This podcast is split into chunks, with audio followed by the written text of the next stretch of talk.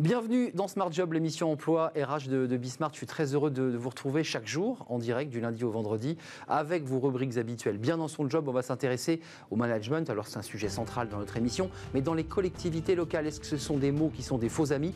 Pas forcément, ça bouge. On en parle dans quelques instants. Working Progress avec les invités de Welcome to the Jungle, la technologie, le savoir pour construire un monde plus vertueux. On va faire un peu de philosophie peut-être avec Jérémy Cléda, c'est dans quelques instants. Et puis dans le cercle RH, chaque semaine, chaque vendredi, les experts de Smart Job. On va s'intéresser évidemment à cette crise Covid qui n'en finit pas et puis à la fermeture chronique d'une mort annoncée, ou pas d'ailleurs, de l'entreprise Bridgestone. Ça sera dans quelques instants. Puis pour terminer euh, notre semaine, le livre de Smart Job, euh, La parentalité à l'entreprise expliquée à son boss. L'auteur sera avec nous parce que c'est vrai que bah, c'est l'actualité. On va augmenter les délais du congé paternité à 25 jours. On en parlera avec euh, l'auteur très engagé sur ce sujet. Mais d'abord, le journal présenté comme chaque jour par Cécilia Sévry. Bonjour Cécilia. Bonjour Arnaud. Dans un communiqué publié hier, le Conseil du commerce demande la suppression d'une taxe spécifique aux commerçants. Il s'agit de la TASCOM, la taxe sur les surfaces commerciales. Un impôt de production qui rapporte 1 milliard d'euros par an à l'État. Le but, soulager bien sûr les commerçants qui ont beaucoup souffert de la crise, permettre aussi la modernisation et le développement d'une activité pérenne. Et puis on poursuit avec Conforama, officiellement cédé à Mobilux, la maison mère de But. Session officialisée avec la nomination d'un nouveau directeur général, nous apprend l'AFP. Le nouvel ensemble devient le nouveau leader français de la distribution de meubles devant Ikea. La transaction prévoit un apport de 200 millions d'euros en fonds propres pour relancer les programmes d'investissement de Conforama France. Pour rappel, l'enseigne a bénéficié d'un PGE de 300 millions d'euros qui a financé un plan de sauvegarde pour l'emploi pour 1900 salariés. Et puis on termine avec l'indice du climat des affaires. Il a gagné deux points en septembre et se situe désormais à 92 points. Le moral des entreprises remonte lentement, mais reste inférieur à sa moyenne de long terme fixée à 100 points. La, la perspective d'activité reste pourtant très incertaine. L'aggravation du nombre de cas de Covid-19 a déjà eu un impact sur l'attitude des consommateurs. Tout porte à croire que certains chefs d'entreprise anticipent ce tour de vis. Résultat, le redressement entamé en mai, dès la fin du confinement, est plus lent que les mois précédents. Voilà pour les informations d'aujourd'hui. C'est à vous Arnaud.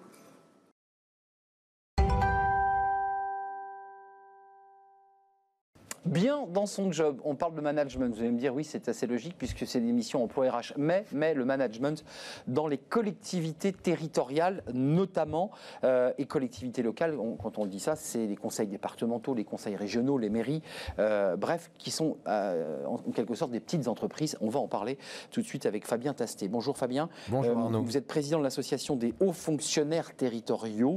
Et vous êtes vous-même, puisque vous, ce n'est pas votre métier, vous êtes DGS dans le jargon, ça veut dire directeur général des services du Grand Paris Sud-Est. Vous avez un peu de travail parce que le Grand Paris, c'est une grande nouvelle carte, une nouvelle géographie euh, qui élargit un peu plus d'ailleurs l'espace le, parisien. grandes agglomérations dans la petite couronne. C'est un énorme travail. Euh, d'abord, une question avant de rentrer sur le Covid, parce que évidemment, les collectivités ont été impactées. Euh, quand on dit management et collectivités, certains sourient. Certains disent qu'on ne peut pas faire rentrer le management de type management entrepreneurial dans la fonction publique. C'est ce qu'on entend parfois chez les chefs d'entreprise qui disent mais moi je suis submergé euh, de paperasse, de documents, de contraintes et finalement j'ai une administration qui joue pas le jeu avec moi. Alors là où ils ont raison, parce que je connais ces images d'épinal, ces poncifs. Et, pas, pas, que d'épinal d'ailleurs. Hein. Euh, oui, je vous dirai ce que j'en pense. Moi j'ai plutôt équilibrée des choses. Je, pense que les chefs d'entreprise ont parfois raison quand ils disent qu'on fait trop de normes dans ce pays. Ça c'est vrai. Ça c'est un travers de l'administration à la française. Et d'ailleurs il y a une réforme de l'autre fonction publique en cours. Je pense que c'est des choses qui peuvent se travailler. Et en même temps, euh, voilà, je pense qu'il faut euh, faire un travail de pédagogie et expliquer à nos concitoyens que les collectivités locales, euh, le secteur public en général, c'est pas un espace poussiéreux où il y a des gens qui sont à la machine à écrire, qui s'envoient des pigeons, des pigeons voyageurs pour ah, communiquer. c'est vous qui êtes dans l'image d'Épinal là. Non, mais j'entends ça souvent. Et en plus, ils travaillent pas beaucoup et en plus, ils sont très chers. Je rappelle quand même que les fonctionnaires territoriaux, ils sont payés en moyenne 1900 euros net par mois. Donc vous voyez qu'ils ruinent pas le pays. Hmm. Donc moi, j'étais d'avoir catégorie C, catégorie D, c'est pas le cas des, A. rare. Je, vous donne la moyenne. 1900 euros net par mois pour 2 millions de fonctionnaires territoriaux en moyenne. Donc moi, j'essaie d'être à l'équilibre. Je pense que dans ce pays, il faut que l'action publique, elle se transforme, notamment par l'innovation. Il y a beaucoup d'innovation dans le secteur public et les collectivités locales en ont fait la preuve, je crois, pendant le Covid. Et en même temps, je pense qu'il faut aussi considérer qu'on a une administration de bonne qualité qui rend des services. Et vous savez, euh, la crise actuelle, sans les fonctionnaires, sans les services publics, on la traverserait pas. Hmm. Donc il faut aussi rendre hommage aux services publics, même s'ils doivent, et aux fonctionnaires, même si euh, il faut que des évolutions aient lieu. Alors il y a effectivement un, lab qui travaille et qui réfléchit, parce que vous portez aussi ces, réflexions à, travers votre association euh, de, de hauts fonctionnaires territoriaux. On a fait des missions sur le recrutement et les chasseurs de tête j'ai exprès invité un chasseur de tête qui recrute des hauts fonctionnaires, euh, et pas uniquement des hauts fonctionnaires dans des ministères, mais des hauts fonctionnaires euh, dans les collectivités. Et il me disait qu'il y avait une vraie volonté des collectivités de faire venir euh, des managers d'entreprises privées pour faire bouger les lignes. Vous le confirmez ou pas? L'idée, c'est de remettre un peu en mouvement le système. Ce que je vous confirme, c'est qu'on est des gens ouverts. D'ailleurs, il y a une loi, la loi d'Olivier Dussopt, euh, en, en, août 2019, qui a ouvert les postes de direction des administrations de l'État et des collectivités. C'est quoi l'objectif pour ceux qui nous regardent? C'est d'amener un peu de management, un peu d'organisation On n'est pas contre l'idée. D'ailleurs, on a pris une initiative dans l'association des hauts fonctionnaires territoriaux. Ça s'appelle Regard croisé 2P. On, fait se rencontrer des cadres du public, des cadres du privé. On fait des appariements hmm. entre un administrateur territorial qui va être directeur général d'un département et euh, un, directeur de stratégie dans une société euh, du privé. Ils se rencontrent, euh, ils s'invitent en stage d'immersion l'un l'autre, nous produisent un petit rapport. Donc on croit beaucoup à la fertilisation croisée du public et du privé. Il faut faire tomber les murs entre le public et le privé. Donc on est pour les passerelles, on est pour que des gens du privé viennent travailler dans le public, on est pour l'inverse aussi. Ça se passe pas toujours bien, Mais quand on a des passerelles, il faut aussi des checkpoints, il faut aussi des points de contrôle. Parce mmh. que derrière, vous avez aussi des enjeux de déontologie on fait pas n'importe quoi. On n'embauche pas dans une collectivité locale hmm. euh, quelqu'un qui vient d'une entreprise avec laquelle la, collectivité locale a signé un marché euh, deux ans avant. Voilà, donc il faut des checkpoints. Ça s'appelle la corruption ou du pantouflage. Ça s'appelle du conflit d'intérêts. Et euh, nous, on a toujours milité pour qu'il y ait des contrôles déontologiques. Mais il n'en demeure pas moins qu'il faut du mouvement entre le public et le privé. C'est l'histoire de ce pays aussi. On voit bien que dans la crise, c'est le public et le privé qui, en action combinée, essaie de faire en sorte qu'on euh, sorte de la crise et qu'on connaisse, connaisse des jours meilleurs. Donc il faut du mouvement, mais il faut des contrôles, il ne faut pas faire n'importe quoi, et il ne faut pas non plus qu'à terme, les gens du privé viennent complètement remplacer les hauts fonctionnaires, parce que je vous rappelle que dans ce pays, on forme chaque année 300 hauts fonctionnaires, entre les hauts fonctionnaires d'État, les hauts fonctionnaires euh, territoriaux, les hauts fonctionnaires euh, de l'hospitalière. donc on met de l'argent public pour les former. Si on les forme et que demain ils n'ont pas de poste parce que c'est les gens du privé qui viennent prendre leur poste, alors ça sera un gâchis d'argent public et je suis sûr que à Bismarck, on n'est pas pour le gâchis d'argent public. Non, non, mais personne n'est pour le gâchis d'argent public. J'ai mal entendu euh, dans mon oreille, mais on va me le, redire. Euh, juste d'un mot, euh, quand même, il y a un sujet sur la question du statut. Voilà, mettons les pieds dans le plat. Beaucoup de managers qui viennent du privé, qui essaient de mettre des organisations, hmm. une structure, des modes projet, une façon de travailler différemment, qui secouent un peu le cocotier, hmm. pour le dire un petit peu abruptement, se retrouvent confrontés aussi à des collaborateurs qui disent mais moi, voilà, je suis fonctionnaire à vie, euh, c'est quand même difficile quand on est manager de ne pas pouvoir avoir de levier sur un collaborateur pour lui dire écoutez, voilà, maintenant les règles sont celles-ci, si vous ne les suivez pas, on va peut-être penser à se séparer de vous. C'est pas possible dans la fonction publique. On est à vie, donc il y a un statut, c'est très compliqué ce statut. Alors, pour ça que tout à l'heure je parlais hein, d'idées reçues, parce que je pense qu'il y a quand même quelques idées reçues. Je ne vous dis pas que le statut euh, est un exemple de souplesse absolue et qui permet tout. On est d'accord. Mais on fait porter au statut, euh, je trouve, beaucoup de, beaucoup de blocages qui souvent sont liés à euh, l'absence de volonté managériale. Parce que le statut, c'est une boîte à idées. Oui, c'est vrai.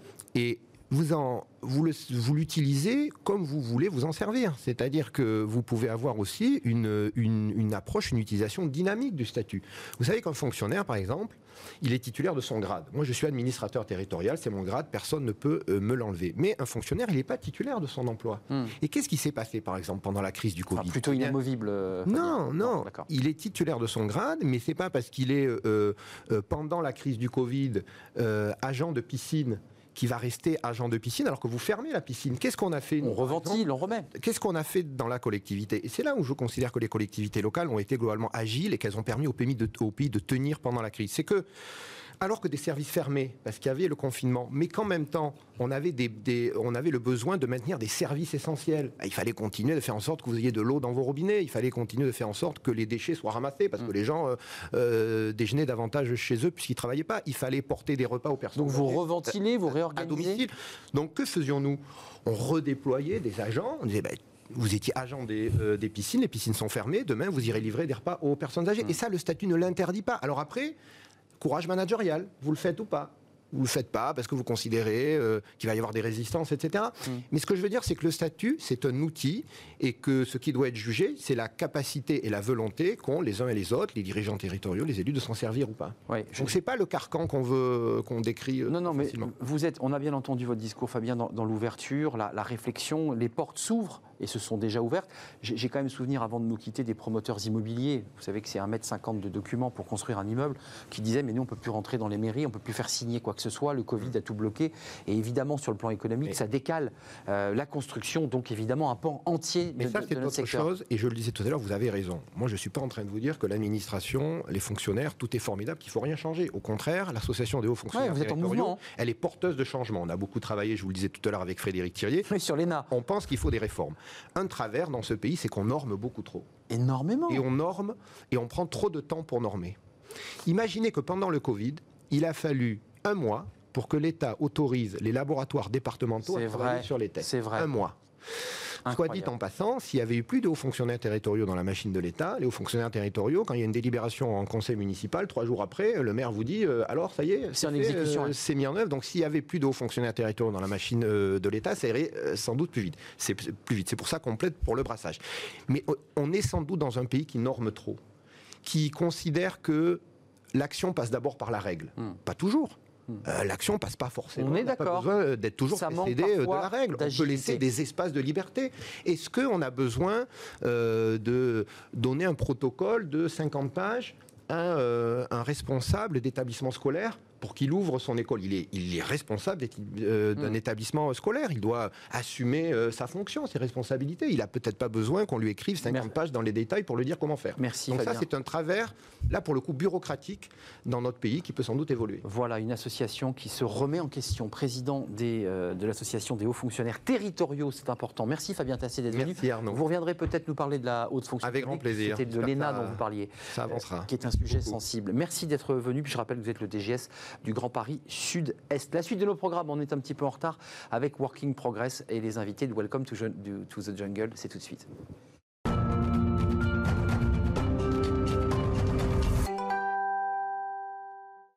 Working Progress avec les invités de Welcome to the Jungle. Euh, Jérémy Cléda, ravi de, vous accueillir, comme chaque jour ou presque, avec vos invités, vos choix, vos coups de cœur aussi, euh, et vos thèmes.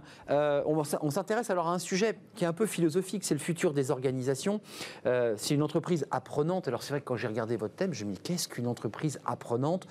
Eh bien, On va le découvrir dans quelques instants. exactement. Finalement, c'est pas si loin de ce qu'on disait avant.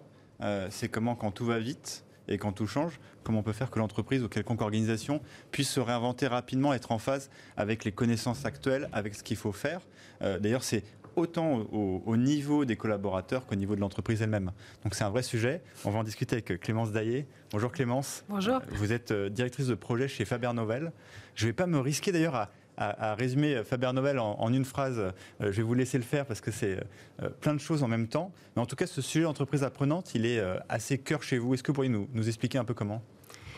Oui, alors en effet, le, sujet des entreprises apprenantes, comme j'expliquais un petit peu tout à l'heure, c'est... Oui, j'essaie de comprendre, on peut le dire. C'est un objectif à atteindre, c'est-à-dire qu'on va, on va s'inspirer des, des, GAFA qui sont euh, très innovantes, non seulement dans la manière dont elles conçoivent leurs produits, mais également dans la manière dont elles innovent en interne.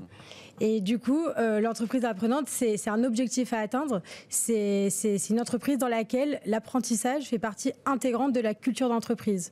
Donc ça va bien plus loin que euh, le, département euh, formation ou des formations organisées et imposées de manière descendante. C'est vraiment un changement culturel opéré en interne qui va permettre... Par la transmission? Oui, par la transmission. Alors, il y, a, plusieurs éléments.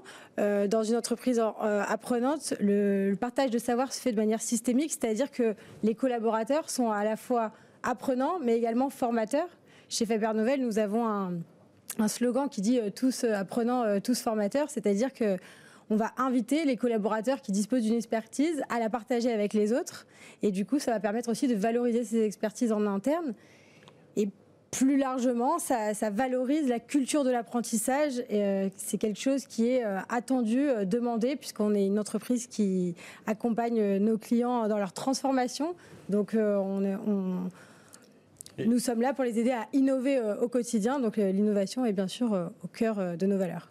Oui, alors du coup, parce que moi aussi j'étais un peu ah dans votre cas, Arnaud. C'est troublant quand même. Quand j'ai commencé. Et du coup, j'ai quand même trouvé une définition qu'avait fait Harvard en 93. Donc, comme quoi, c'est un vieux concept qui disait que, en fait, c'est une entreprise qui est capable de modifier son comportement afin de refléter les nouvelles tendances, les nouvelles connaissances. Est-ce que justement, c'est un peu ça, c'est de manière très réactive, modifier son propre comportement en tant que collaborateur, notre manière d'apprendre, se former, et du coup un peu influer sur le produit qu'on produit, sur les services qu'on propose à d'autres, sur même l'organisation en elle-même? Exactement. Dans l'entreprise apprenante, on va perpétuellement remettre en cause nos compétences. Donc c'est une entreprise qui, qui, ne va pas euh, se considérer euh, comme euh, au niveau leader de son marché, mais qui va en permanence essayer de remettre en cause ses compétences mmh. et chercher en permanence à challenger même en interne. C'est un être humain, votre entreprise. C'est un être humain qui en permanence doute, se remet en question. tel un être humain, il y a une forme de métaphore à l'être humain qui va s'adapter à l'environnement dans lequel il est. Exactement. Aujourd'hui, on a affaire à des cycles d'innovation qui sont euh, extrêmement courts. Euh, et comme je vous le disais, c'est vraiment le modèle des GAFA et des startups de la Silicon Valley qui euh, ne cessent d'innover. Et, chez elles, c'est imprégné très fortement dans leur culture d'entreprise. Du coup, nous, notre idée, c'est d'accompagner nos clients qui sont des entreprises euh, plus traditionnelles, euh, dans ce changement de culture afin de leur permettre d'innover euh, au quotidien. Et en ce moment, avec la crise que nous traversons, c'est un sujet qui est encore plus important puisque l'apprentissage est un atout stratégique d'innovation qui va leur permettre de. Mais vous, vous, arrivez avec votre ordinateur, euh, vous ouvrez votre sac, vous avez des gens autour de vous. Moi, j'ai juste envie de comprendre comment, je dirais, d'un point de vue pratico-pratique, ça, fonctionne. Hein. Parce que c'est de la philosophie très intéressante, c'est une sorte de, de, doute permanent. Mais comment vous faites? Oui, et puis en plus, on se posait la question en en, parlant avant. Euh, c'est pas facile de dire aux gens finalement que rien n'est figé, tout bouge euh, très vite. C'est angoissant. Euh, comment on peut accompagner les gens dans cette remise en question perpétuelle? On peut le comprendre au niveau d'une entreprise. Euh, on est dans une compétition importante, il faut se remettre en question. Mais c'est vrai qu'on est, on est beaucoup à euh, vouloir se dire à un moment donné, voilà, c'est ma sphère de compétence, je, maîtrise, mais en fait, il faut que tout le temps, je me dise, bah non, il, va y avoir plus, il va y avoir différent. Alors déjà, c'est une, une, culture qui est très ancrée quand même dans les nouvelles générations, puisque les nouvelles générations sont habituées à remettre en cause et à changer euh, perpétuellement leurs usages. Donc c'est quelque chose qui est plus difficile à, entendre pour les, pour les générations précédentes. Hmm. Euh, les vieux sont has quoi. C'est ce que vous nous dites tranquillement. Non, mais ok, très bien. Non, mais l'idée, si vous voulez, c'est qu'aujourd'hui, dans les écoles, on n'apprend plus euh, des compétences qui vont nous servir tout au long de notre carrière et qui vont nous permettre d'être un expert dans, dans, tel domaine. On, on a conscience qu'on va devoir en permanence remettre à niveau ces expertises très rapidement euh, tous les jours, partout, tout le temps. Et, du coup, les, jeunes générations apprennent à apprendre, à désapprendre, à réapprendre. Et ça va bien au-delà d'une expertise euh, sur laquelle on va pouvoir s'appuyer tout au long de sa carrière. Donc finalement, c'est pas si compliqué que ça de le faire comprendre. Ce qui est plus compliqué, c'est d'opérer le changement. C'est ça, c'est Et de le mettre en œuvre puisque selon euh, tout va dépendre de la taille de l'entreprise, euh, de sa culture. Euh, il y a des cultures qui vont nous permettre d'opérer ce changement plus facilement que d'autres. Quelles cultures, par exemple, sont plus simples Entreprises de, de, l'audiovisuel et des, plateformes, celles-ci sont peut-être plus, plus, plus agiles Globalement, les entreprises qui travaillent dans la tech sont apprenantes et innovantes, puisqu'elles cherchent en permanence à, créer de nouvelles fonctionnalités. Donc, en fait, elles vont apprendre en, faisant et, transmettre ce savoir. Donc là, ça va plus vite avec elles évidemment, ça va bien plus vite. Du coup, l'idée, ça va être euh, de, déjà de faire un état des lieux de l'entreprise au moment où elle nous consulte. Les entreprises ne viennent pas nous voir pour nous dire euh, j'ai envie de devenir une entreprise apprenante. C'est pas comme ça que ça se passe. C'est juste. Euh, Dommage. Bonjour, je voudrais apprendre. Bon, bah très bien. Mais, mais justement, par exemple, parce que là, on, on, parle un peu entre gens qui sont convaincus par l'intérêt du sujet. Quand il y a des gens qui sentent que c'est nécessité mais qui ont du mal à être convaincus, est-ce que parfois, j'imagine que les dirigeants se posent la question du retour sur investissement. Ça me rapporte quoi? Euh, Qu'est-ce que ça va me rapporter euh, Si ce n'est que, bien sûr, les, équipes euh, seront dans cette dynamique? comment vous faites pour les convaincre de ça? Alors, c'est vrai que c'est un point très important puisque pour, pour la réussite d'un programme de formation, il faut que, et surtout pour opérer une transformation de culture d'entreprise, il faut opérer cette, cette, transformation à tout niveau. Mmh. Donc au niveau du top management, qui doit être convaincu de l'intérêt de changer. Donc là, l'idée, ça va vraiment être de leur montrer des chiffres et de leur dire que les entreprises qui euh, ont un bon système de formation et qui ont eu la culture de l'apprentissage sont des entreprises innovantes, mmh. qui sont des entreprises qui sont performantes puisqu'elles ne sont pas... Euh, euh, qu'elle ne souffre pas euh, ou souffre moins D'ailleurs, euh, de, de, inversé, vous, vous êtes, vous êtes dans la, la stratégie apprenante, vous, Jérémy? Vous qui dirigez Welcome? Maintenant, mais ce qui est certain, c'est que, comme tous les jours, il y a des nouvelles choses. Euh, tous les jours, il faut apprendre à vivre, à vivre avec. Et c'est vrai que c'est difficile parce que de, il y a aussi au niveau de l'entreprise et au niveau des personnes. Et, comment faire en sorte qu'on se remette en question tous les jours, euh, alors qu'on est tous, on a tous envie à un moment donné, je bah, pense, de se poser, d'avoir une routine. Mais oui. ne serait-ce qu'une heure par jour, euh, c'est certainement ça la, la, difficulté. Et, justement, ce que vous parlez beaucoup de, de GAFA, d'entreprises de la tech à San Francisco, est-ce que manière peut-être une question un peu chauvine. Euh, est-ce qu'il y a aussi d'autres modèles euh, que vous étudiez euh, oui, il y a aussi les NATU, qui sont les, les, NATU? les, NATU, qui sont les, entreprises chinoises, mais qui sont sur le même modèle si vous voulez. on était chauvin, nous, on parlait pas de la Chine. Enfin, pas par rapport. C'est raté. on parlait plutôt de la France, mais c'est raté. On parle de ces entreprises qui ont créé cette nouvelle manière de créer des produits, des services en étant centré sur le client, en, se basant sur un besoin client à chaque fois qu'il crée une innovation.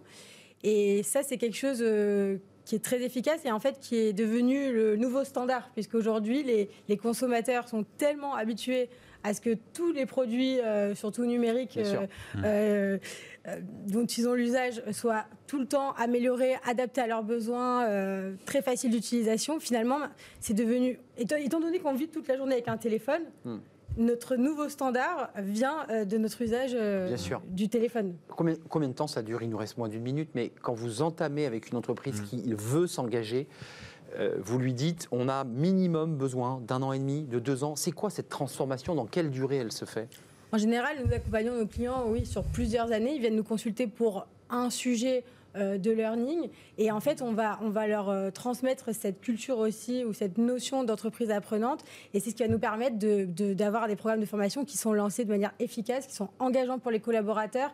Et on va essayer euh, de faire bouger les choses en interne pour que l'apprentissage se fasse et soit, soit au service de l'innovation, puisque c'est vraiment l'objectif premier hmm.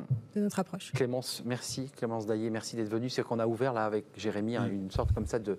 On est rentré dans une autre, un autre espace, mais c'est passionnant.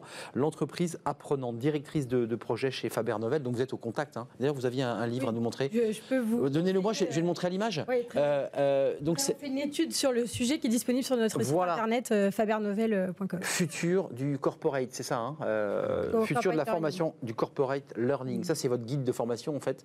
C'est une étude. Une étude. On fait plusieurs études, elles sont toutes disponibles librement sur notre site internet. Et eh bien voilà. pas Allez, consulter. On a présenté votre livre. je peux l'offrir à Jérémy Bien sûr. Jérémy, ça, peut vous donner euh, envie. Voilà. Bah oui, j'ai des choses à faire là. La suite de Working Progress, toujours avec Jérémy. Restez une petite seconde là avec nous, Clémence. Euh, la suite avec Jérémy, c'est travailler demain.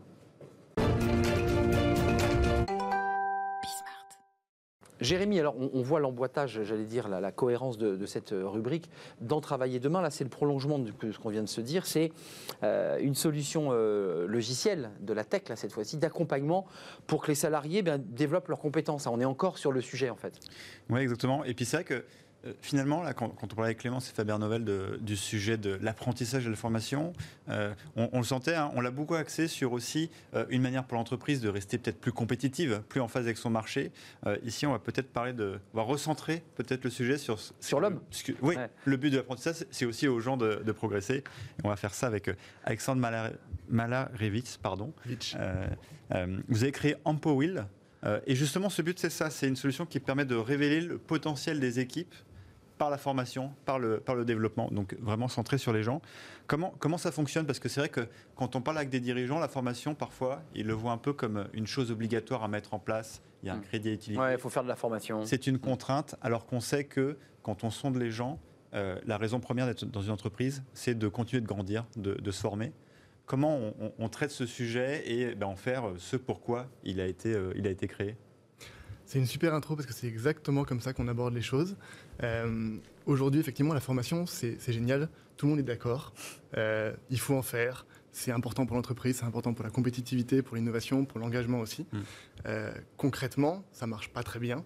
on est d'accord au début, et après, euh, après, ça marche pas. Philosophiquement, tout le monde est d'accord quand on sort de formation, on dit mais ça marchait pas, j'ai rien appris, le formateur était pas bon, euh, exactement. ça ne correspondait pas à ce que je demandais. Voilà, exactement. Hmm. Nous, le chiffre qu'on a en tête, c'est 79% des dirigeants craignent que leur entreprise soit menacée par un manque de compétences dans le futur.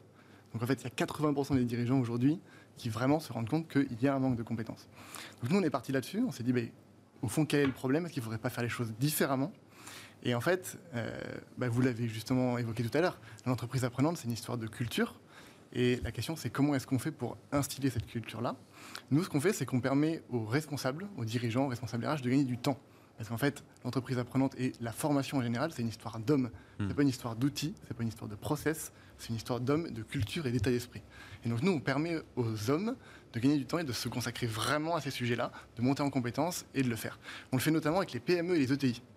Parce que ils ont des besoins, oui. Exactement, ont le plus de mal. Et les 80% des dirigeants qui ont du mal, c'est notamment les ETI et les PME. Et puis ils n'ont pas les équipes en interne, parce que c'est vrai qu'on pense à des très grandes boîtes du CAC 40. Qui elles ont la structure. Qui ont des équipes là, pour, pour gérer la formation. Alors comment vous, vous, vous aidez ces entreprises qui d'ailleurs peut-être sont peut-être les plus euh, sensibles à ce sujet de, bah, de, disparaître par manque de compétences, parce qu'elles ont du mal peut-être à attirer euh, les talents. Comment ça eh fonctionne? ben, On est le guichet unique de la montée en compétences. C'est vraiment comme ça qu'on se présente en disant toute, la, toute question que vous allez pouvoir avoir, tout traitement que vous allez devoir faire, vous allez pouvoir passer par nous. Donc en fait, on leur met une plateforme à disposition, donc un outil, et euh, un conseil donc de savoir-faire métier, et on leur permet de gérer tous les sujets. Alors ça va être les entretiens de compétences, ça va être les entretiens professionnels. Oui, parce qu'il faut bien définir déjà au départ. Euh, exactement, hmm. exactement. Il faut définir le besoin, c'est ce qui manque souvent. C'est ça le gros problème, c'est la définition du besoin. Exactement. Et en fait, ce qu'on voit sur le marché, c'est qu'il n'y a aujourd'hui aucun outil qui fait le lien entre par exemple les entretiens annuels, les référentiels de compétences et hmm. le pilotage du plan de formation. C'est vrai que souvent, souvent on, c'est très déconnecté. je, le vis de manière très humble. Euh, on, fait beaucoup d'entretiens annuels et c'est vrai qu'à la fin de l'entretien, on s'en dit pour l'année prochaine. Tu as besoin de quoi? euh, on aimerait se, Tu aimerais te développer sur ça. Je suis complètement d'accord. Et si on ne traite pas le sujet le lendemain, terminé. Euh, et, l'année suivante, c'est extrêmement déceptif. Il y, a un gap. et, et j'en profite, Alexandre, je voulais vous poser la question. On, notamment dans le confinement, on était souvent le soir sur Netflix. On utilisait ce genre de service avec des productions de très grande qualité. Euh, pourquoi, quand après, le lendemain, on arrive dans l'entreprise, on passe sur des sujets de formation, on arrive sur des choses avec un niveau de qualité aussi différente Comment vous pourriez nous aider à, traiter aussi ce sujet parce qu'au-delà de la technique, il y a aussi le, fond et le contenu. Vous parlez de la forme aussi, là. Vous parlez de l'esthétique du, du, produit. Complètement. Euh, d'ailleurs, c'est un vrai problème aujourd'hui, parce qu'il y a effectivement une vague de digitalisation dans le monde de la formation, euh, qui a commencé au moment du confinement. Alors, Là, vous parlez du contenu. Nous, on ne hmm. propose pas de contenu. Mais effectivement, il y a énormément d'acteurs qui ont proposé des contenus digitaux. Euh, et qu'on va upgrader sérieusement la qualité quand même du contenu, non? Alors malheureusement, malheureusement non, parce qu'en fait, digitaliser une formation, c'est pas la même chose que digitaliser un contenu. Et effectivement, aujourd'hui, on a des, malheureusement des formations de piètre qualité parce qu'il y a juste une transition qui s'est faite sur des supports en ligne. Euh, au-delà de la qualité du contenu, il y a une vraie question, effectivement, et c'est vraiment ce qu'on disait tout à l'heure, c'est il faut définir le besoin, il faut ancrer tous les formations, ce ne soit pas un moment ponctuel, mais vraiment dans un, processus long terme. Et c'est vraiment ça qu'il faut travailler aussi. Merci Alexandre Malarevitz. Vous êtes le cofondateur d'Ampowill. Euh, je l'ai bien dit, vous étiez auparavant euh, responsable RH, c'est intéressant, et marketing. vous avez vécu de l'intérieur pour ensuite euh, bah, affiner un peu plus. C'est intéressant cet échange entre, entre Jérémy et vous, voilà, entre ces réalités et, et, votre proposition. Merci à vous Jérémy, merci à vous Alexandre. Merci beaucoup. on se retrouve très prochainement, évidemment. On va retrouver dès lundi des invités de Welcome to the Jungle. c'est souvent effectivement des, des espaces comme ça euh, un peu des terrains incognita. Euh, la suite de nos programmes, c'est le cercle RH après cette courte pause. Ce sont nos experts. On va décrypter l'actualité. C'est la crise sanitaire Covid qui impacte l'économie. Bridgestone et puis l'allongement du congé euh, paternité à 25 jours. bonne nouvelle. le patronat ne dit pas la même chose d'ailleurs. On en parle dans quelques instants.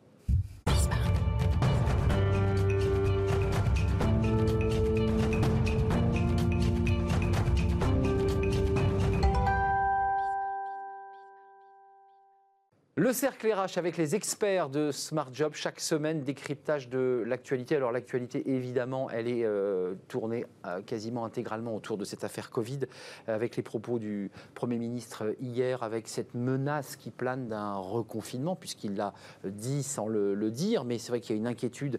Euh, et puis évidemment, l'impact économique de ce Covid, ça touche Marseille, ça touche la Guadeloupe, ça touche Paris, avec des couvre-feux à 22h pour les bars, les restaurants. une sorte de, de, de ras-le-bol, de mécontentement, en tout cas qui, gronde. Euh, on fait le point avec mes, invités, mes experts. Carole Couvert, merci. Vous êtes la vice-présidente du CESE, le Conseil économique et social environnemental. Merci d'être là.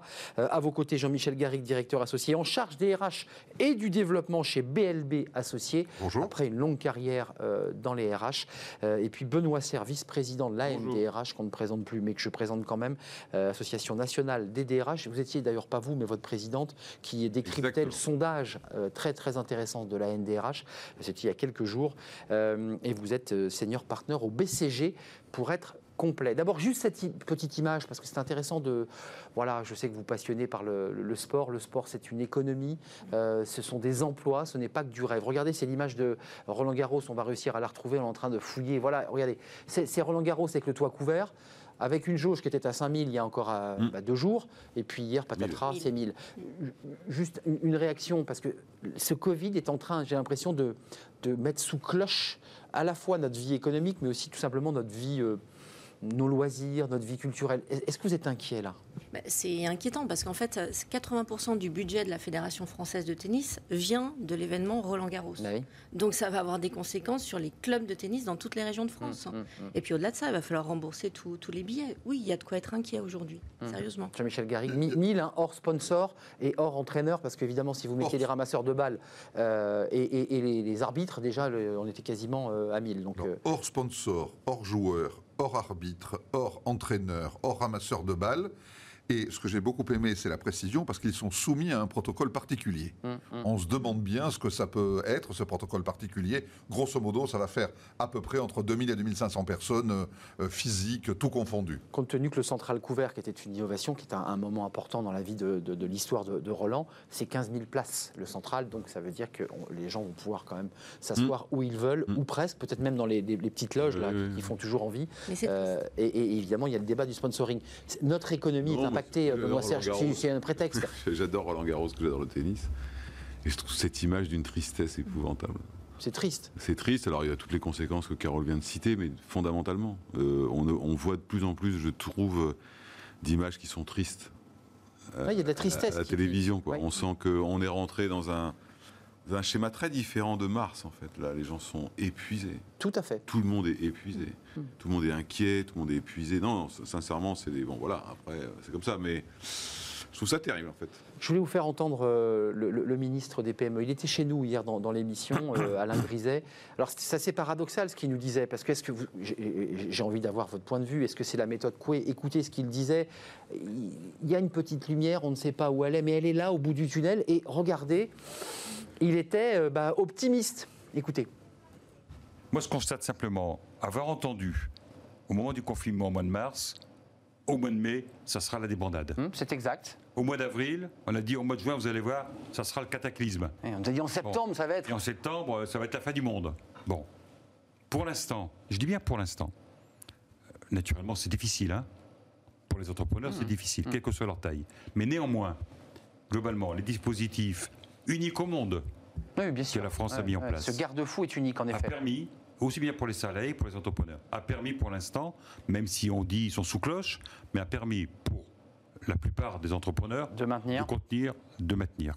Et qu'il n'y a pas, pour l'instant, au jour d'aujourd'hui, il n'y a pas en nombre de défaillances un nombre plus hmm. important que dans une année classique.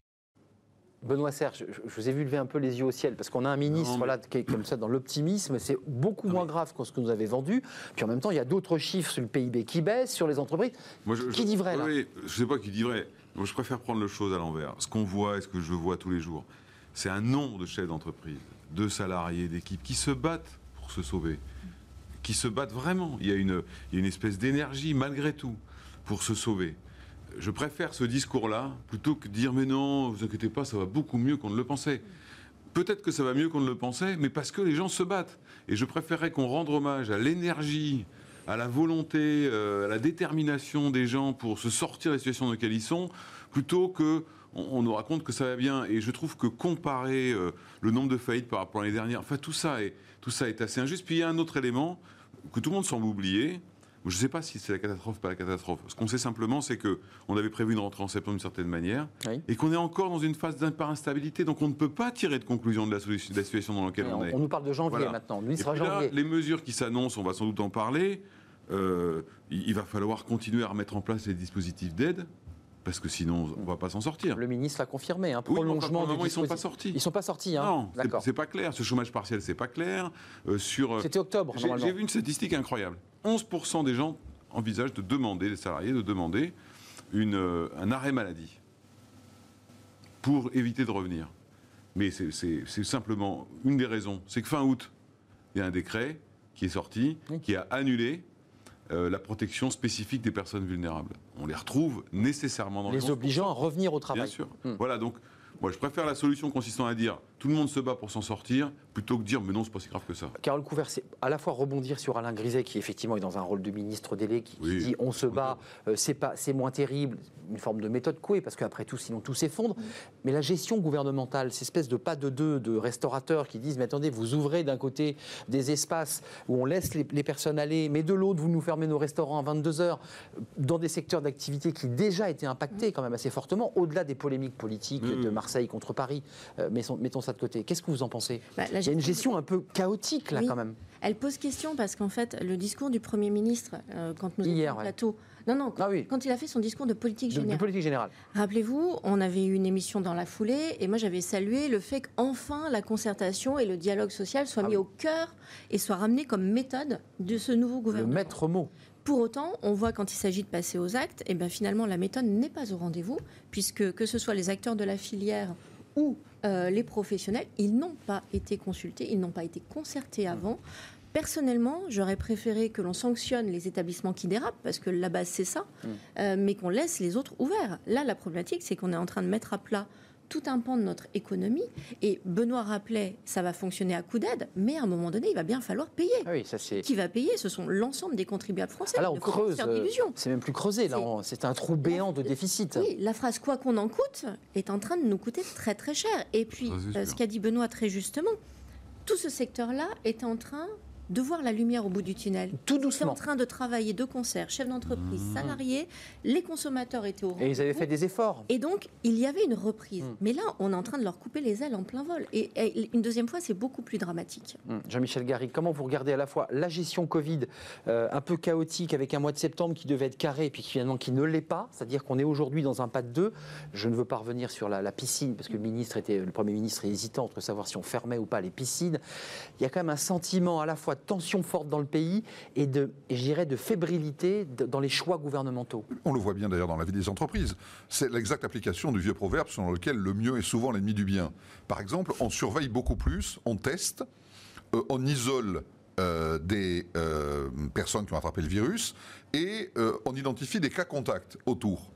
Résultat, Paris, région parisienne est en zone rouge, des entreprises qui s'étaient confinées entre mars et, mai-juin se sont déconfinées depuis lors, commencent maintenant, moi j'en connais beaucoup autour de moi, qui disent, eh bien, on revient petit à petit à la situation antérieure, alors de façon moins marquée, moins absolue, mais on... Donc c'est un confinement qui dit pas son nom. On privilégie à nouveau le, le, pardon, le télétravail, euh, on demande aux gens de moins venir au bureau, de rester chez eux.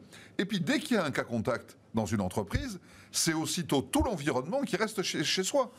Vous avez quelqu'un qui, hein. qui n'est même pas contaminé, mais qui est un cas contact à titre personnel, dans sa vie personnelle. Tous les gens qui travaillent autour en professionnel restent chez eux, et donc certes pendant 7 jours maintenant et puis pendant 14 jours, mais ça désorganise complètement les entreprises. Et je connais moi des DRH, puisque c'est une population que Benoît, Carole et moi côtoyons beaucoup, qui disent bah, tant qu'à faire, laissons-les carrément chez eux en télétravail. on est protégés Plutôt que de les faire venir, les faire repartir, les faire venir, les faire repartir, et risquer de contaminer d'autres gens. Enfin, ça devient un magma incroyable. Il y a un débat sur la durée quand même. Hein. La, fatigue fait que c'est parce qu'on ne sait pas tout cela. Le, Premier ministre a dit hier. Espérons, je dis aux jeunes que ça ne durera peut-être pas 30 ans. C'est ce qu'il a dit hier. 30 ans, c'est une génération sacrifiée par le Covid. Hein. Deux choses. Euh, Jean-Michel prenait l'exemple du télétravail. Euh, pendant la période de confinement et même après, euh, c'était clair. Le télétravail est de principe. Et là, on se promène entre le télétravail recommandé, le télétravail favorable.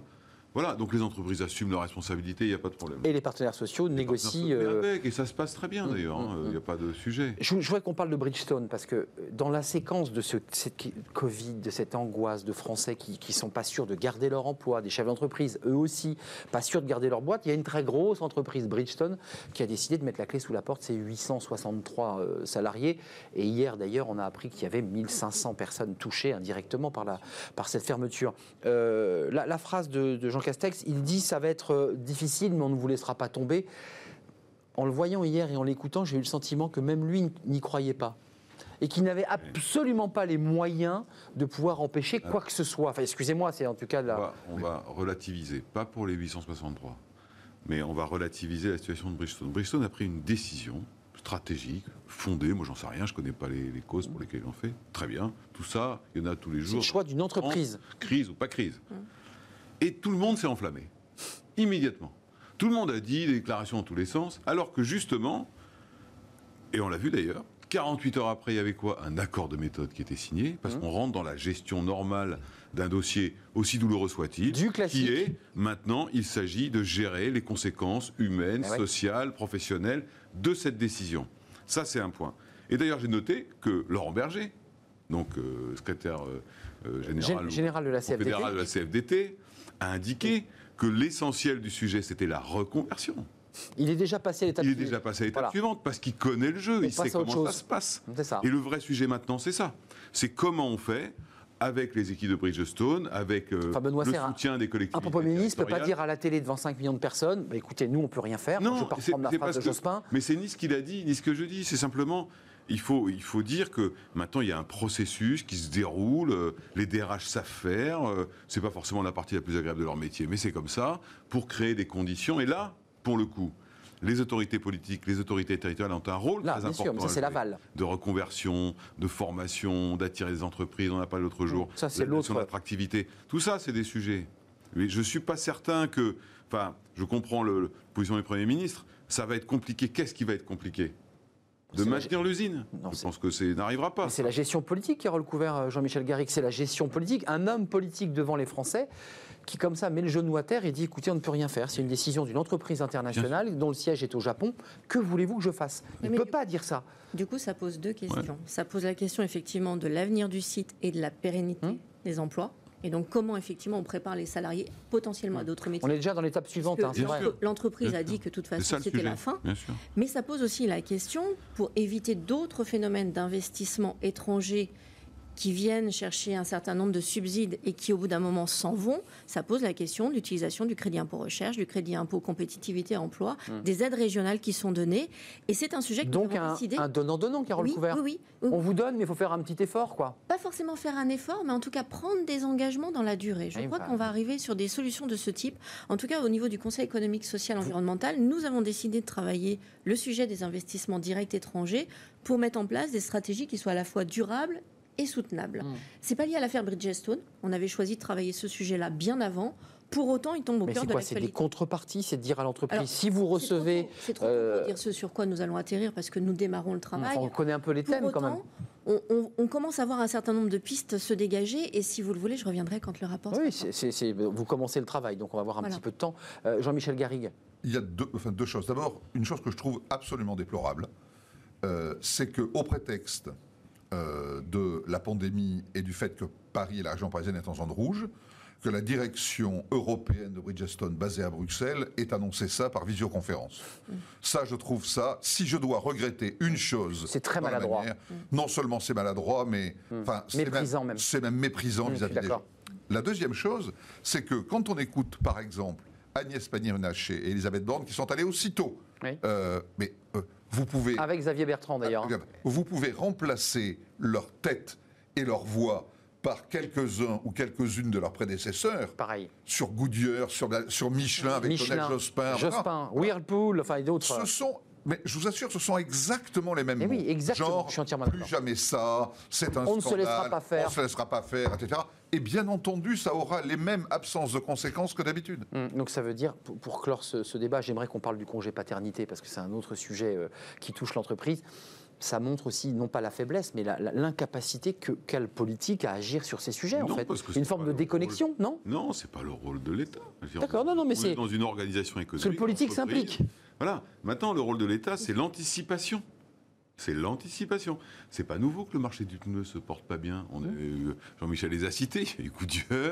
Enfin, c'est pas, c'est pas. C'est un vieux sujet. Et Michelin, on oublie. 7500 salariés. Il y en a eu plein. Donc, euh, le sujet, il est plutôt là. C'est comment euh, j'anticipe, et ça, ça va être un enjeu énorme. Vous savez qu'il y a en ce moment, euh, pour aller dans le sens d'un grisé, et en ce moment, il y a beaucoup d'entreprises qui ont décidé, à juste titre, d'accélérer leur processus de digitalisation. Mmh. Et ça, c'est très bien.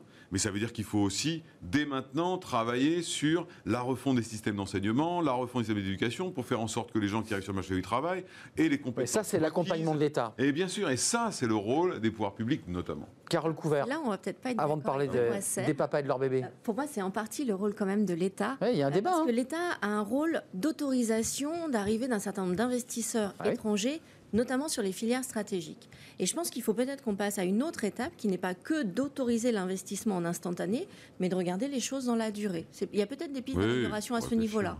Voilà. L'idée, c'est qu'au final, quand un investisseur étranger se retire, que ça ne soit pas à la charge des autres chefs d'entreprise oui, français oui. aussi.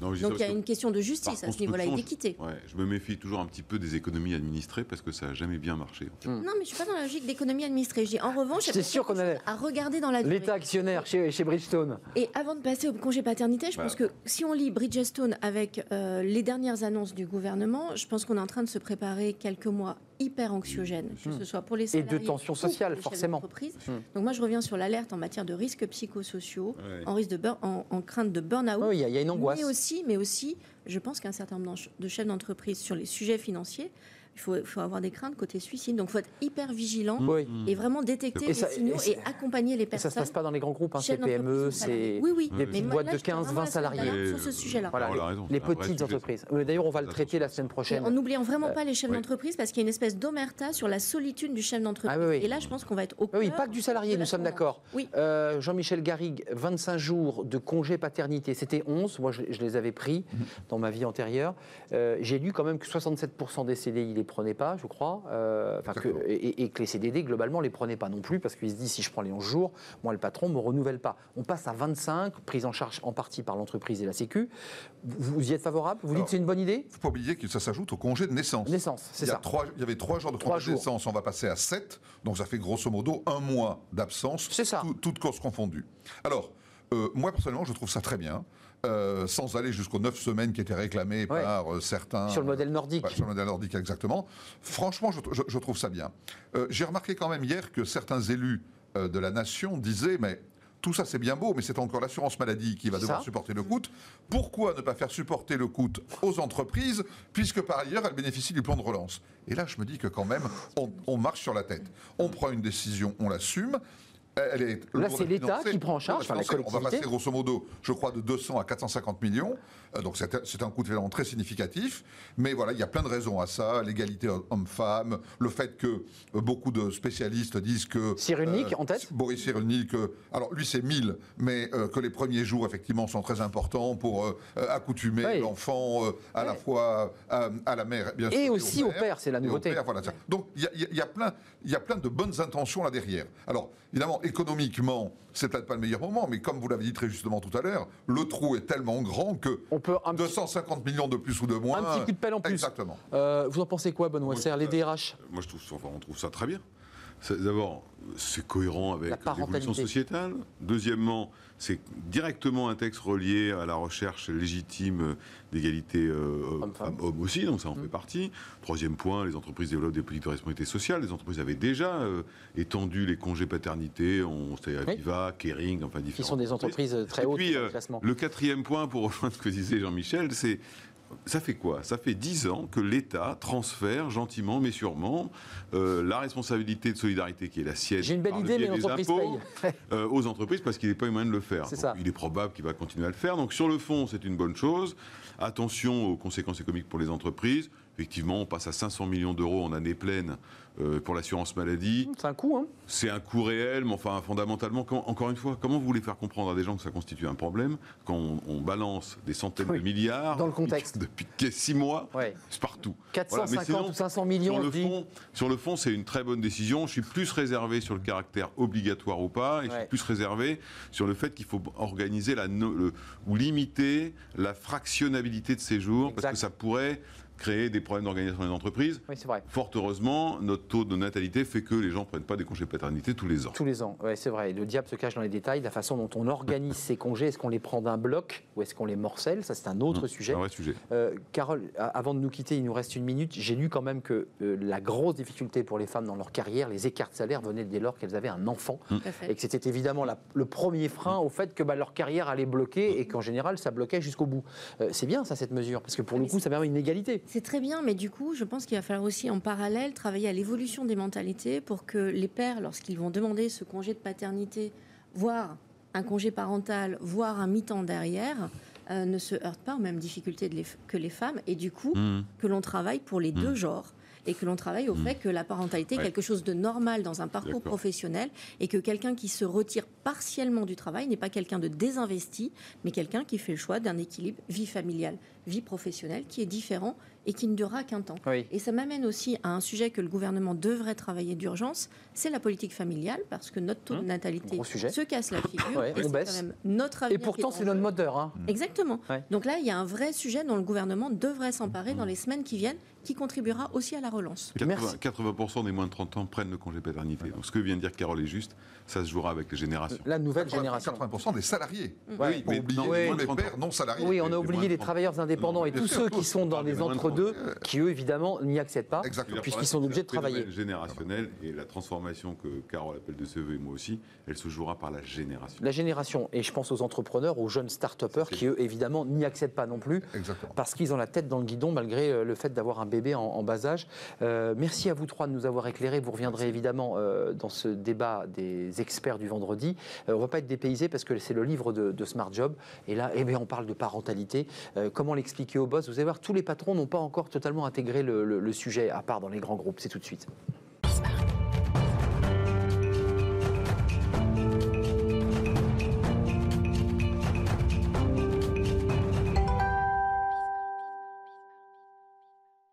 La parentalité en entreprise expliquée à mon boss chez Kawa Édition. Euh, Mayol, c'est l'auteur de ce livre. Bonjour Tiffaine. Vous avez vu ce ça s'appelle faire une transition subtile entre le débat et votre livre.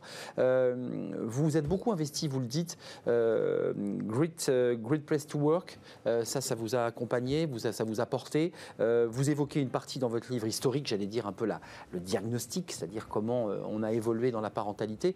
Moi, ce qui m'intéresse, comme on a peu de temps, euh, la parentalité en entreprise expliquée à mon boss. Alors j'ai vu évidemment qu'à à cause des délais d'édition, vous n'aviez pas intégré les 25 jours. eh oui, donc il faut, eh faire, une réédition. Euh, comment on l'explique à son boss? Parce que le fait que vous disiez dans le titre, il faut l'expliquer au boss, ça veut dire qu'il y a des patrons, des hommes, à qui il faut expliquer qu'on a un enfant, qu'on a besoin de s'en occuper, que la vie de famille c'est important. Ça existe encore ça, des patrons comme ça? Eh bien, euh, à croire, heureusement, les, euh, choses évoluent et, ça avance beaucoup. Et puis on le voit avec euh, toute l'actualité. ce livre, c'est vraiment un plaidoyer pour une meilleure prise en compte de la famille dans la sphère professionnelle, parce que c'est vrai que encore parfois, on a des, dirigeants qui n'ont pas conscience de, l'importance de prendre en compte ces sujets-là, et surtout, il manque d'outils pour euh, accompagner les parents euh, en entreprise. Donc c'est vraiment euh, euh, un, livre qui rassemble de nombreux euh, experts, dirigeants, RH, euh, professionnels, parents, déjà convaincus, qui, ont, qui agissent déjà. Et on, se rassemble autour d'une conviction commune pour aider ceux qui souhaitent agir sur ces sujets à avoir des outils et, et, des, et des, éléments pour avancer. Alors, c'est passionnant parce que ça nous renvoie votre livre à l'actualité. C'est un livre prospectif, mais c'est un livre aussi qui fait une analyse, qui, qui s'implique. Vous êtes impliqué dans ce livre en tant que voilà, femme, salariée. Ce qui est passionnant, c'est qu'il y a l'étude d'Opinionway en 2017 qui déjà évoquait le télétravail. On n'était pas dans le Covid, on en a parlé il y a deux minutes. Aujourd'hui, tout le monde parle de télétravail. Dès 2017, il y avait un intérêt du télétravail pour l'équilibre de vie famille-travail. Ça, c'est très intéressant. Exactement. C'est vrai que bon, aujourd'hui, avec indépendamment du Covid, hein, vous voyez. Voilà, c'est vrai que le télétravail est dans les discussions depuis depuis longtemps et, et, quand on parle de télétravail, forcément, se pose la question de la conciliation des vies, puisque quand on travaille de chez soi, qu'est-ce que ça veut dire Comment on gère à la fois sa vie de famille qui est mélangée du coup à la vie au bureau, donc ça nécessite une nouvelle organisation. On n'a plus de temps de trajet en métro pour aller chercher son enfant, on va directement le chercher. Enfin, je pense que c'est différent. On gagne du temps sur certaines choses et en même temps, faut voilà, tout est mélangé, donc il faut aussi avoir des bons réflexes pour bah, pour scinder la vie de famille et la vie au, travail. Je vous ai taquiné en disant que c'était pas les, 25 jours, on n'était pas dedans, mais je sais que vous allez le rectifier, mais ça va dans le bon sens parce qu'il y a quand même un classement européen. La France n'était pas mm. si bien classée que ça. ça. ça. va dans le bon sens quand même. Ça permet une égalité homme-femme puisque les femmes décrochent euh, dans leur euh, évolution de carrière parce qu'elles annoncent un jour à leur patron, certains le cachent d'ailleurs, hein, mm. euh, bah, je, suis enceinte. Mm. Et là, en général, il, peut y arriver qu'on se dit Ah bon? Et là, le patron commence déjà à se dire bon, bah là, il faut que je la remplace, c'est compliqué. Euh, c'est bien comme ces 25 jours. Mais c'est euh, une euh, très très bonne nouvelle et on peut que s'en réjouir. C'est vrai que vous l'évoquez, il y a 89% des femmes avec un enfant qui sont en activité. Mmh. Et quand elles ont trois enfants, elles se retrouvent plus que 66% en activité. Donc ça montre bien qu'il y a un réel impact de, bah, du nombre d'enfants et de la vie familiale sur la carrière des femmes. Et donc c'est nécessaire de l'accompagner. Et le congé paternité, cette réforme sur le congé paternité va permettre cela en partie. Donc c'est vraiment une avancée et c'est euh, et c'est euh, sociétal au et sens C'est une avancée sociétale exactement. Hmm. Et, euh, et j'espère que c'est que le début puisque je, crois que tout le monde ne le prend pas. Hein, tout le monde ne le prenait pas. Je ne vais pas répéter ce qu'on a dit dans le débat, mais il y a une partie des salariés, des cadres, qui disaient moi j'ai pas le temps. Hmm. Voilà, j'y ai droit, mais je vous les laisse, j'ai pas le temps. C'est intéressant justement de se poser la question pourquoi le congé paternité n'a pas été pris? Et les études montrent qu'il y a plusieurs raisons. Il y a, la première c'est l'indemnité, en fait une question financière, vrai. parce que parfois il n'est pas Pris en charge par l'entreprise. en charge par l'entreprise, donc c'est une vraie question pour les familles. Et puis un des freins, c'est aussi une autocensure euh, de euh, la virilité. Bah ouais. Oui, ça peut être la virilité. C'est aussi une conscience professionnelle. Les gosses, c'est les femmes. non, mais c'est ça, non, pour le dire abruptement. Oui, exactement. Mais même ceux qui souhaiteraient le prendre, parfois se, se refusent. En fait, ils se, ils se, ouais, Le regard des autres. Le regard des autres. Ils ont exactement. Des quoi Un congé paternité. Oh, oh. Le regard des autres. on, ça a évolué, je pense. Hein. On en revient au débat tout à l'heure. En fait, il faut, il faut faire évoluer les mentalités pour que que ce soit un père ou une mère qui se retire partiellement de l'activité, ça soit vécu comme quelque chose de normal et non pas comme une personne désinvestie dans son mm. travail. Parce que souvent, la peur du regard de l'autre, elle est liée à ça. c'est ils vont penser que je suis pas impliqué. Mm. Euh, Il faut normaliser, exactement, normaliser ces situations qui arrivent qu'on soit un une femme. Avant de nous quitter, il y a malheureusement le temps à filer, mais vous reviendrez peut-être dans, nos débats parce que vous avez une, expertise sur ce sujet. Les CDD ne le prennent pas. Il y a une forme aussi de peur. Là, c'est pas de la censure, c'est de se dire attendez, si je prends le congé paternité, je ne serai pas renouvelé dans six mois. C'est compliqué ça aussi. Exactement. Sans parler des travailleurs indépendants. Et c'est ce qui nécessite du coup d'être accompagné.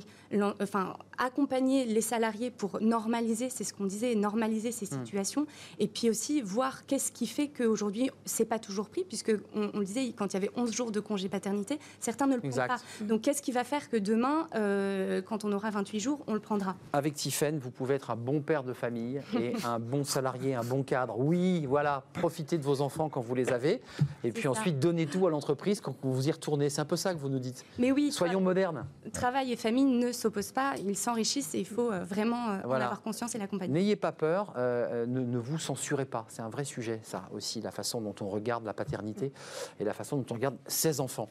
merci Tiffaine Mayol, Kawa Édition. Vous remerciez votre éditeur qui vous a accompagné dans une sorte de partie au début de votre livre. Et puis Great Place to Work, qui a été un, élément important. Vous êtes entrepreneur, entrepreneuse d'ailleurs.